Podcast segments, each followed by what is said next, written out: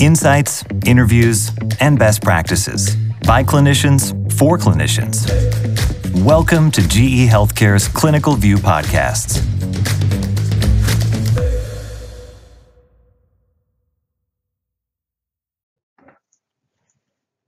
Hello, I am Dr. Nicola Cosentino, and welcome to this podcast series on COVID 19 and ECG, sponsored by GE Healthcare. Today's topic will be on what to look at in the ECG of COVID-19 patients and which patients with COVID-19 should be continuously monitored. So, we know that SARS-CoV-2 infection may cause acute myocardial injury, and this injury may be associated in turn with ECG alterations. And many ECG alterations and many kind of arrhythmias have been described in COVID-19 patients. Yet, there are some ECG patterns that must be closely monitored and if detected, identify very high-risk COVID-19 patients. And why is that? Because these ECG acute changes mainly reflect the ongoing left ventricular ischemia, stiffness, and or right ventricular distension dysfunction. So what are the alterations that are most closely associated with a worse prognosis? The following alterations are those that are most closely associated with a worse prognosis in terms of in-hospital mortality and need of invasive mechanical ventilations.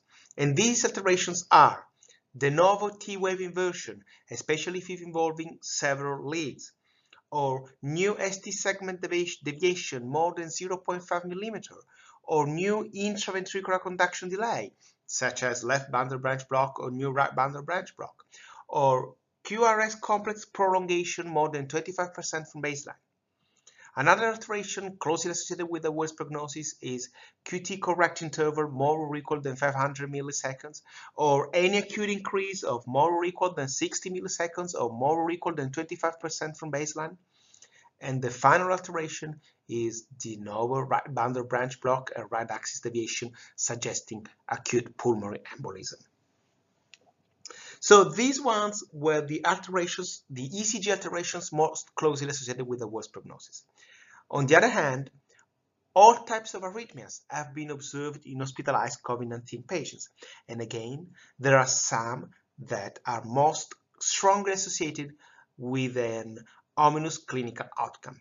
And these arrhythmias are de novo atrial fibrillation with rapid ventricular rate, new atrioventricular block, torsades de pointes, and finally, sinus tachycardia with new left bundle branch block.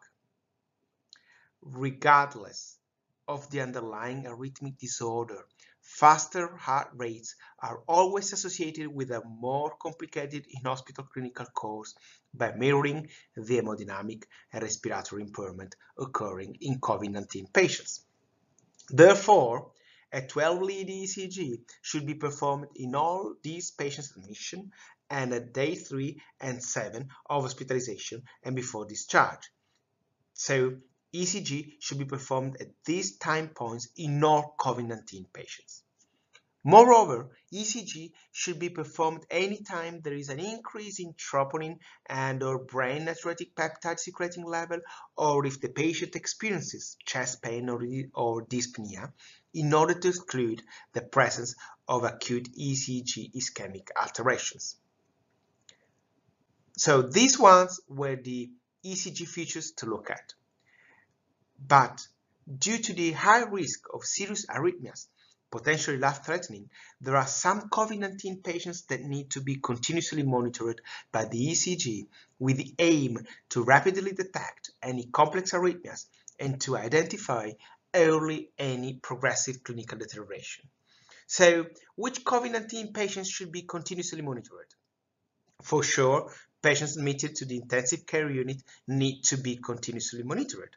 For those not admitted to the ICU, continuous ECG monitoring for at least 48 hours and if, and if possible for 72 hours should be reserved for hospitalized patients with pre-existing cardiovascular disease or for patients having elevation in cardiac biomarkers that is troponin and or brain natriuretic peptide or for patients with de novo ECG changes, especially if there is de novo wide QRS complex or de novo diffuse T-wave inversion or de novo prolonged QT correct interval. And finally, for those patients with the severe COVID-19 disease, in particular, if dyspnea, tachypnea, and hypoxia persist after 17 days of symptoms onset despite treatment. Yet, there are still some subsets of COVID-19 patients who should be continuously monitored despite not meeting the prior criteria.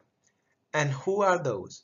Well, patients with bradycardia, with significant bradycardia, heart rate less or equal than 40 beats per minute, or with tachycardia, heart rate more or equal than 120 beats per minute, or patients with ventricular arrhythmia, such as patients with at least six ventricular ectopic beats per minute or with non-sustained ventricular tachycardia or sustained ventricular tachycardia and or sustained supraventricular arrhythmia. Or patients with de novo left ventricular dysfunction such as those with left ventricular ejection fraction less than 50%, especially if de novo left ventricular dysfunction is less than 40%, and or patients with de novo right ventricular distension or dysfunction or patients with altered mental status, or those with severe electrolyte abnormality, or in patients in whom chest CT scan shows more than 30-40% of lung involvement. But there are two additional electrocardiographic issues that deserve attention in COVID-19 patients. Indeed, one critical issue in COVID-19 patients is represented by the QT correct prolongation, as it can lead to polymorphic ventricular tachycardia to points. So patients with a baseline QT correct interval more or equal than 500 milliseconds or more or equal than 550 milliseconds if bundle branch block or ventricular pacing is present. Well, these patients are those at high risk of developing torsade pointes or sudden death. And briefly, the following steps are required to reduce the risk of drug-induced torsade. First, identify non-modifiable risk factors associated with QT correct prolongation, which are congenital long QT correct syndrome, QT correct prolongation of known QT prolonging drugs, female sex, age more than 65 years, structural heart disease, renal impairment, and liver impairment. Second, identify and correct modifiable risk factors in all patients. So modifiable risk factors can be corrected.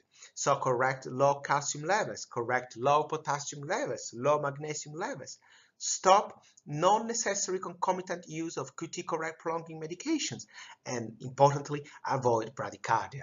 So the concomitant use of beta blockers, calcium channel blockers, ivabradine, digoxin should be evaluated daily. Perform Third point, perform a baseline ECG, 12 lead or single strip, depending on resource availability, before initiating any therapy. Finally, perform ECG once on treatment, after one day if no risk factors are present, and after four hours of treatment if risk factors of prolonged QT correct are known. And then what should we do? Well, if the patient has a QT correct more or equal than 500 milliseconds or shows an increase in QT correct interval more or equal than 60 milliseconds or more or equal than 25% from baseline, well, switching to a drug with lower risk of QT correct prolongation or reduction or, or reduction of the administered dose or continuing treatment plan are the options to consider. And in any case, close surveillance of the QT correct interval, preferably including telemetry for arrhythmia monitoring and electrolyte balance are mandatory in these patients. The last point is the Brugada syndrome. Indeed, Brugada syndrome may represent an important issue in COVID-19 patients, and the main concern is fever-triggered malignant, malignant ventricular arrhythmia. Indeed, COVID-19 induced fever may uncover the type 1 Brugada pattern and lead to symptomatic Brugada syndrome in previously unsuspected cases. Therefore, in non-COVID-19 patients with Brugada syndrome, fever should be aggressively treated with paracetamol. And continuous ECG monitoring should be considered if antipyretic therapy is ineffective and the temperature remains more than 38.5 Celsius degrees in higher risk Brugada syndrome patients. And who are high risk Brugada syndrome patients? Well, those with sodium channel mutation carrier, those less than 26 years of age, those with more than 70 years of age, and those with spontaneous and a known fever induced type 1 ECG pattern. So, in conclusion, 12 lead ECG and continuous ECG monitoring are critical aspects in the treatment of COVID-19 patients, as they may help to early identify very high-risk patients who may deserve a close follow-up and a more intensive therapeutic strategy. And I do really believe that what we have learned during COVID-19 on the clinical benefit derived from ECG and continuous ECG monitoring may be actually translated to most acute illness and should be really a lesson to keep always with us when we face critical patients. Thank you for listening to this podcast on what to look at when ECG monitoring is implemented in COVID-19 patients. The next podcast of this series will be on ECG monitoring in non-cardiac areas. Thank you for listening to Clinical View Podcasts, brought to you by GE Healthcare. Expand your view at clinicalview.gehealthcare.com.